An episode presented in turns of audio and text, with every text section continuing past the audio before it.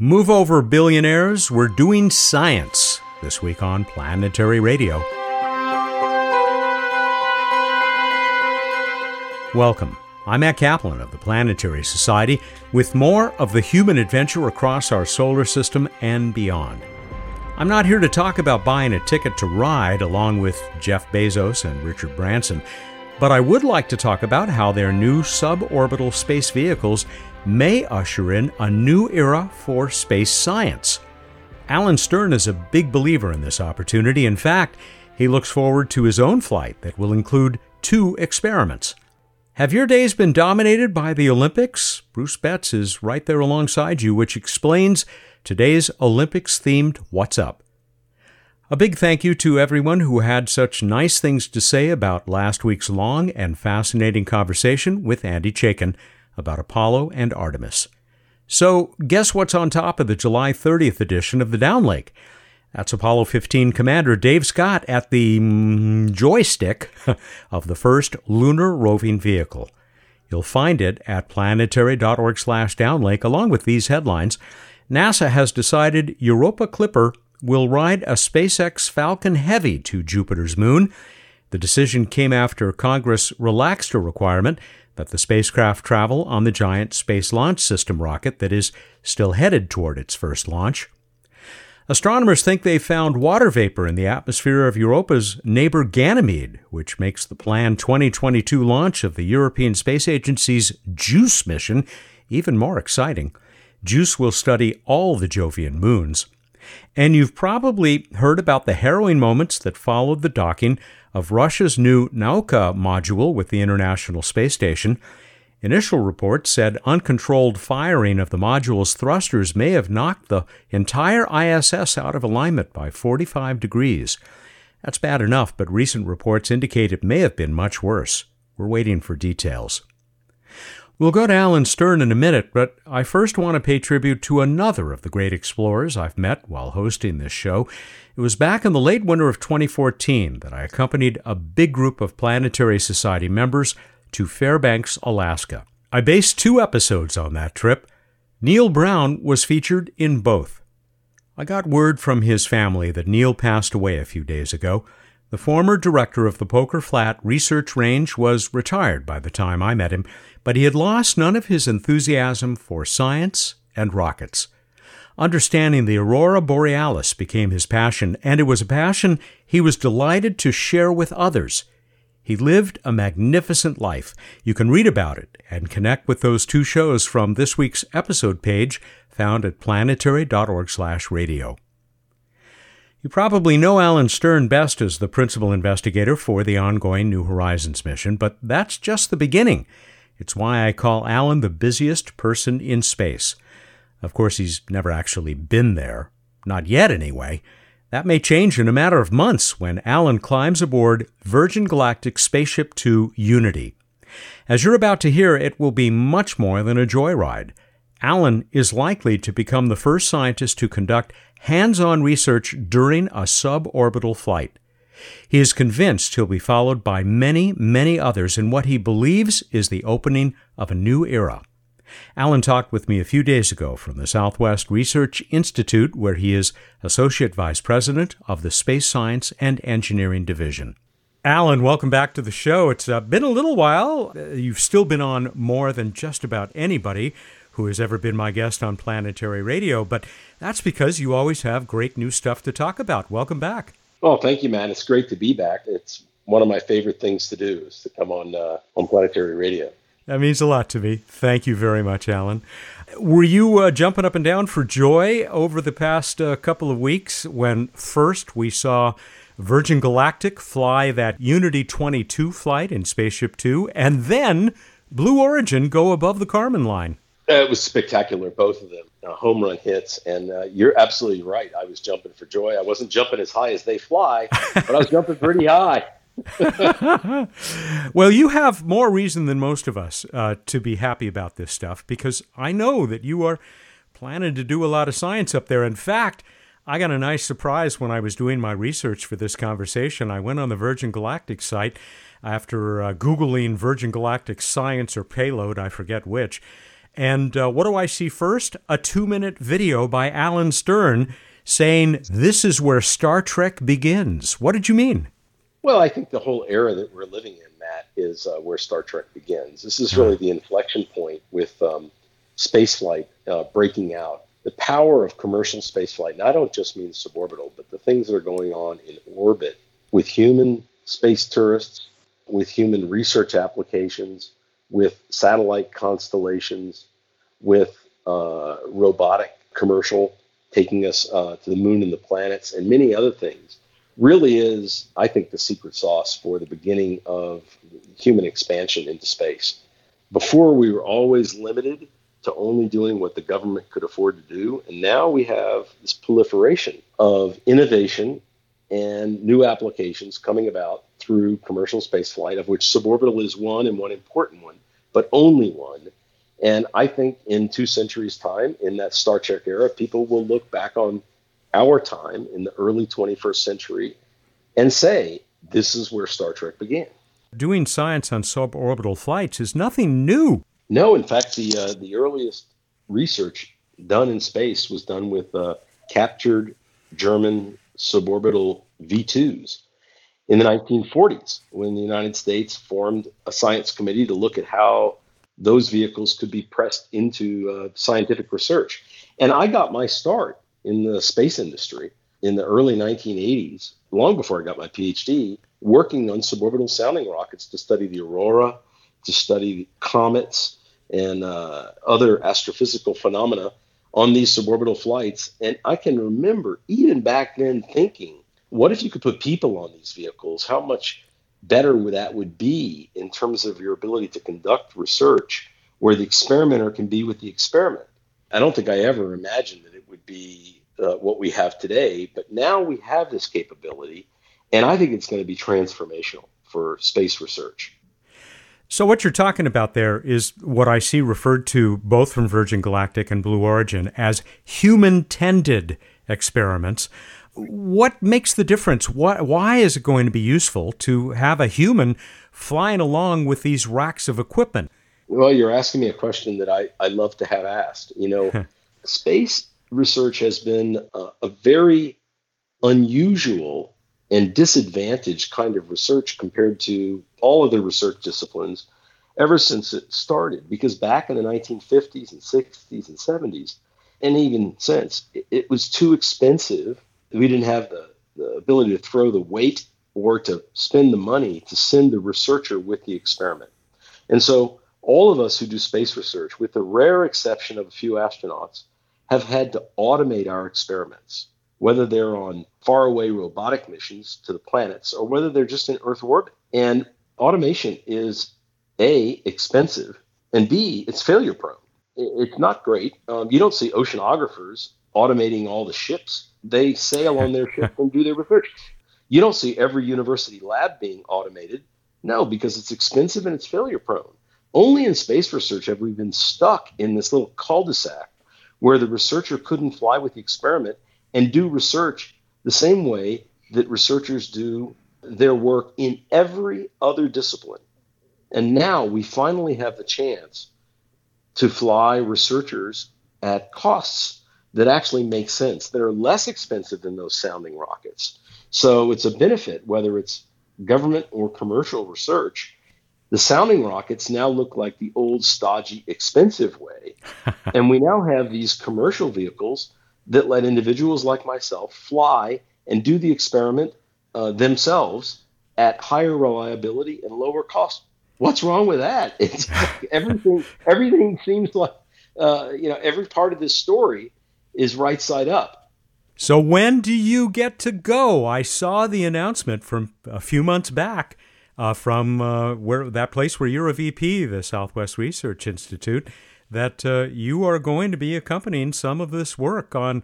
Well, in this case, I think it was uh, Virgin Galactic, but uh, are you also looking at flying on Blue Origin's uh, ship? Well, Matt, we're hoping to fly at the Southwest Research Institute on all the available vehicles that are safe. Hmm. Uh, we have a tremendous number of uh, applications that we see for this kind of stuff. I was very fortunate when I proposed to NASA last year to fly with a couple of experiments that we developed at Southwest uh, on uh, Virgin Galactic that they accepted our proposal on the first try. Uh, Virgin hasn't given us a, a, flight date because they're still in their test program. I believe they have two more test flights after the Branson flight. But I'm hopeful that it'll be next year for the first of our flights, and then every year after that for the foreseeable future as we do more and more. That is particularly exciting and makes me particularly envious. So, what are you going to do up there with three or four minutes of microgravity, which we, we should point out that's uh, many times what you can get on the, at least in any one parabola on uh, on a Vomit comet. Right on an airplane, uh, you get 20 seconds at a time, sometimes 30, uh, and there are lots of microgravity applications, but that's not what what we propose to do. We propose to do two things. Uh, I'll tell you about both of them. One is that I'm going to be wearing a uh, biomedical harness, hmm. the same kind of harness that space shuttle astronauts wore that measures respiration uh, rate and, and your blood pressure and your pulse as a function of time to develop an understanding of not what a tourist or a pilot might experience, but what a researcher experiences on their first space flight. So we'll put that on before I put on the flight suit, turn it on. It runs for many hours on batteries, and I'll just wear it. I don't have to do anything, it's passive and it'll be taking those vital signs all through the preparations, through the launch, the spaceflight portion, the entry, the landing, all of that. And we hope that it's the first of what will become hundreds of data sets on researchers flying in space. And we're interested in all kinds of questions, not just what does it look like as a profile as you go through the, the high G's of launch and entry and the microgravity uh, around apogee, but how does a, an individual researcher's uh, vital signs change as they become more familiar with spaceflight? Would it be different on my fifth flight than on my first flight, for example?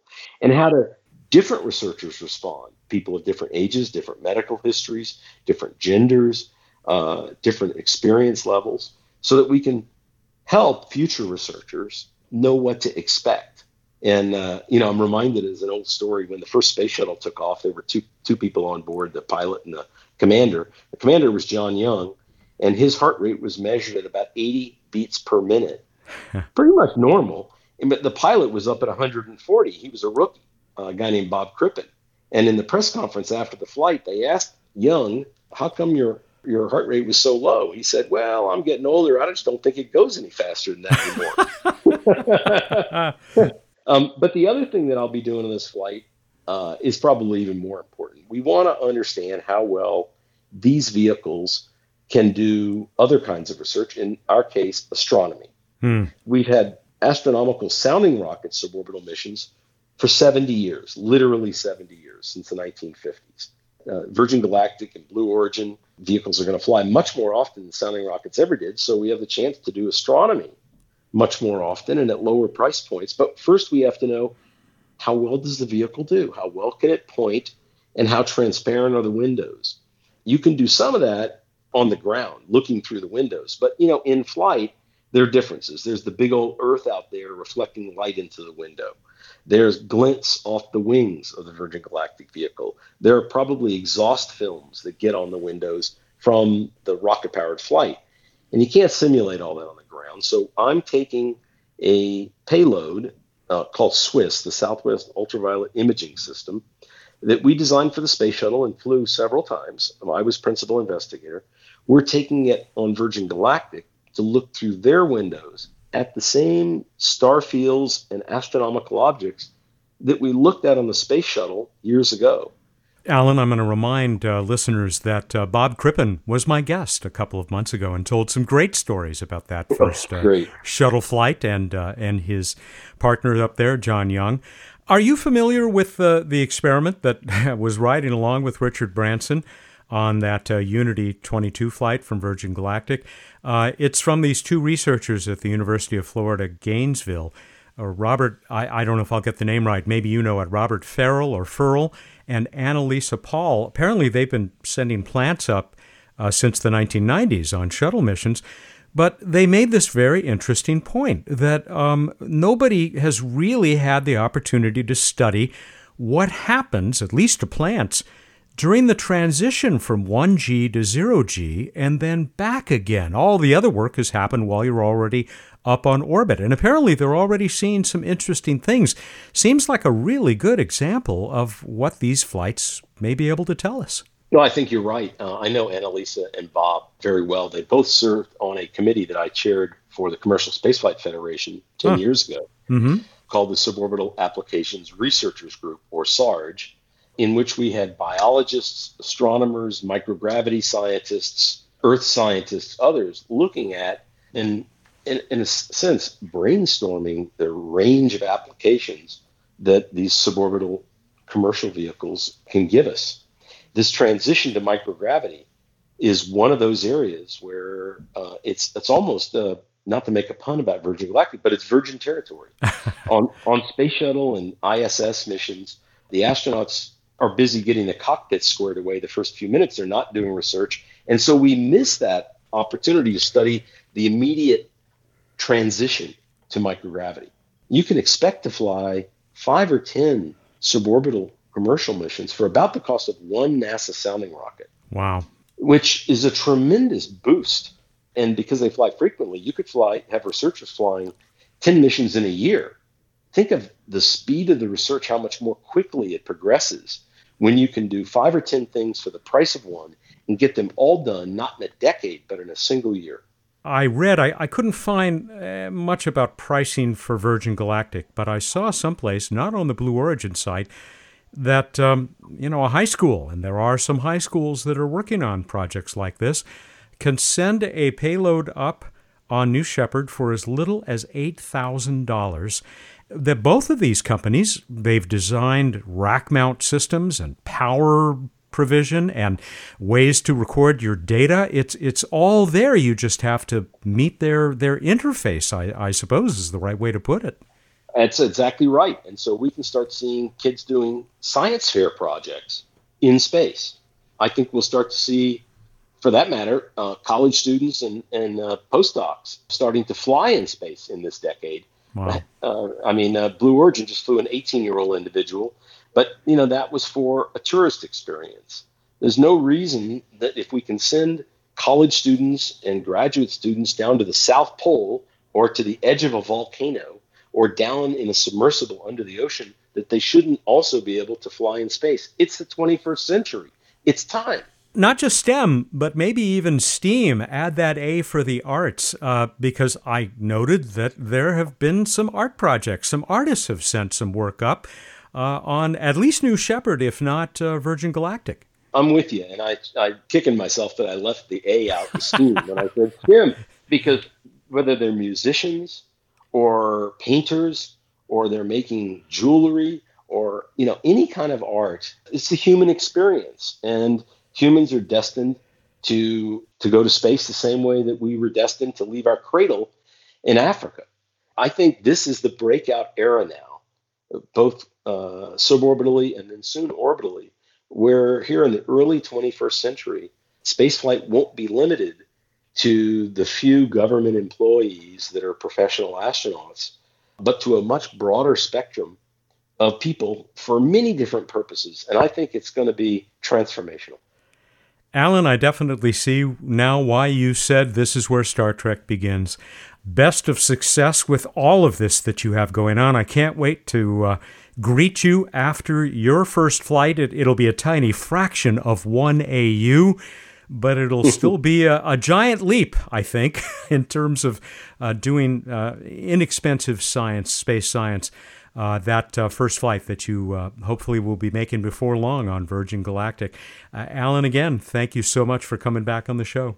Thanks so much, Matt, and thanks for all you do for for science and exploration with Planetary Radio. Alan Stern is the principal investigator for the New Horizons mission that is now well past Pluto and the Kuiper Belt object called Arrokoth. Alan provides a great update on his mission in the deluxe version of this week's show. You'll find it at planetary.org/radio. I'll be right back with Bruce Betts. This is Planetary Radio. There's so much going on in the world of space science and exploration, and we're here to share it with you. Hi, I'm Sarah, Digital Community Manager for the Planetary Society. Want more space? We've got the latest news, pretty planetary pictures, and Planetary Society publications on our social media channels. You can find the Planetary Society on Instagram, Twitter, YouTube, and Facebook. I hope you'll like and subscribe so you never miss the next exciting update from the world of planetary science. Hi, I'm Jason Davis, Editorial Director for the Planetary Society. Did you know there are more than 20 planetary science missions exploring our solar system? That means a lot of news happens in any given week. Here's how to keep up with it all. The downlink is our new roundup of planetary exploration headlines. It connects you to the details when you want to dive deeper. From Mercury to interstellar space, we'll catch you up on what you might have missed. That's the downlink every Friday at planetary.org. Time for What's Up on Planetary Radio, just like it is every week. We are joined by the chief scientist of the Planetary Society. Bruce Betts is here. Hey, welcome. Hey, good to be here, Matt. How you doing? I'm pretty fun. I, I'm pretty fun.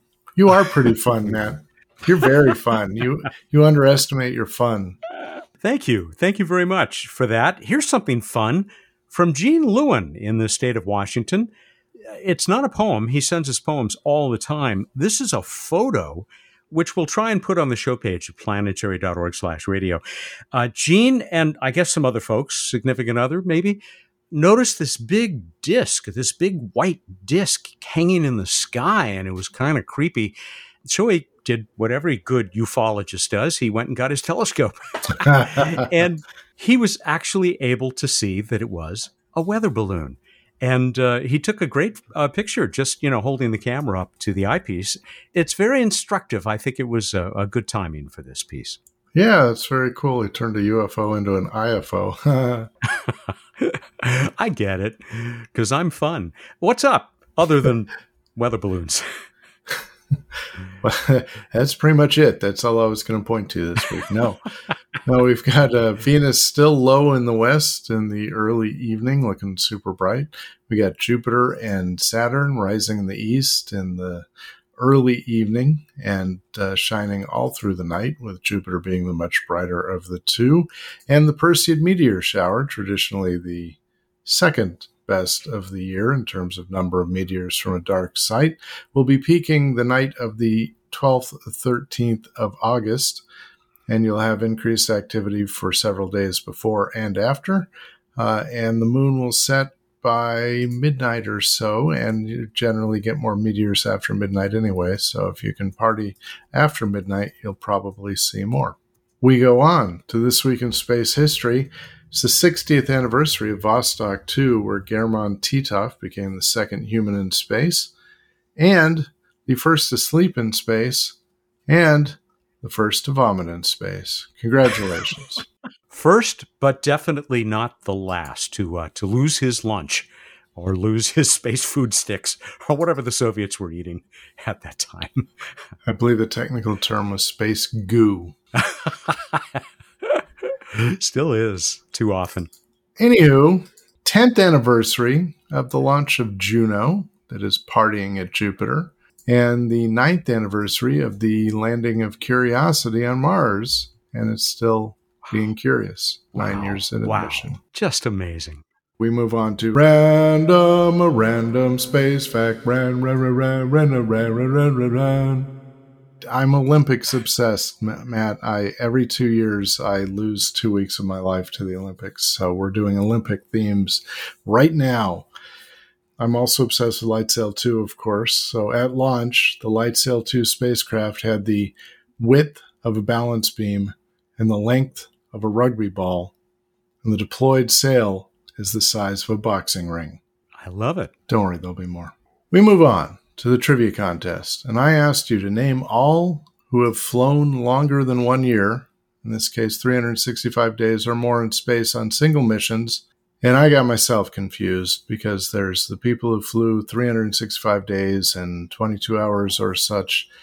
I was trying to exclude them, but we're including them, so I'll take I'll take whatever as long as you got the right answers. Tell us how they they the listeners did with this. I'm just so flustered at, at phrasing this poorly.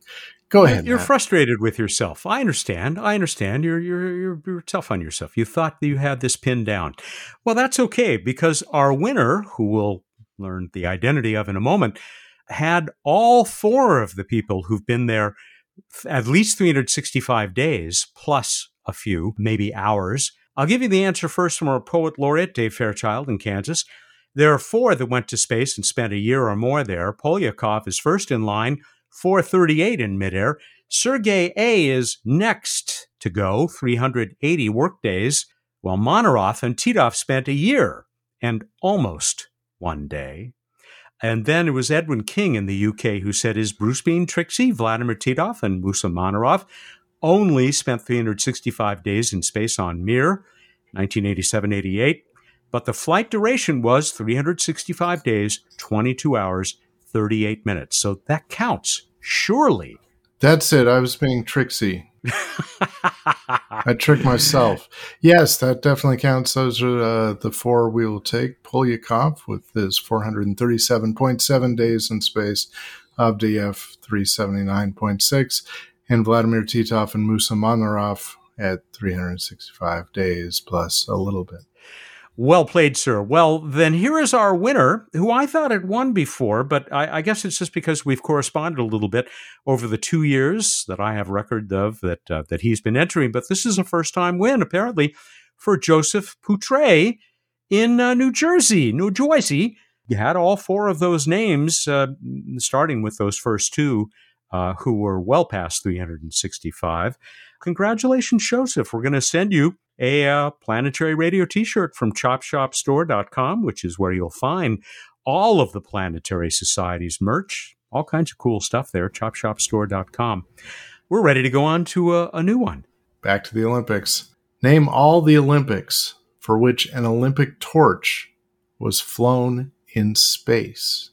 Go to planetary.org slash radio contest you mean there was at least one? I mean, I had no idea that there was an Olympic torch flown in space. Uh, with the thought that fire acts kind of weird in microgravity and probably isn't a well, whatever. We'll find out in two weeks. Just, just to be clear, flame is not required. A torch is required. Olympic torch is required. Ah. Oh, Max. Max likes this one.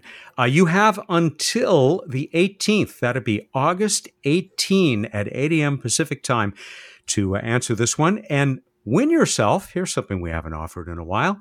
How about one of those very cool Kick Asteroid Planetary Society rubber asteroids? it can be yours. Uh, just enter the contest and you might get picked by random.org. All right, everybody, go out there, look up the night sky, and think about what Olympic events should planetary radio be part of. Thank you. Good night. Oh man, what would be? Is there an event for uh, rover rolling? Having rovers roll over you? no, but there should be. I think it'll be an exhibition event in uh, Paris uh, in three years. Really long time listeners to planetary radio get it. Uh, they get it because it came from Bruce Betts, the uh, chief scientist of the Planetary Society, who has been with us for, well, it'll be 19 years soon, every week for What's Up. Planetary Radio is produced by the Planetary Society in Pasadena, California, and is made possible by its high flying members. Mark Hilverda and Jason Davis are our associate producers. Josh Doyle composed our theme, which is arranged and performed by Peter Schlosser. Ad Astra.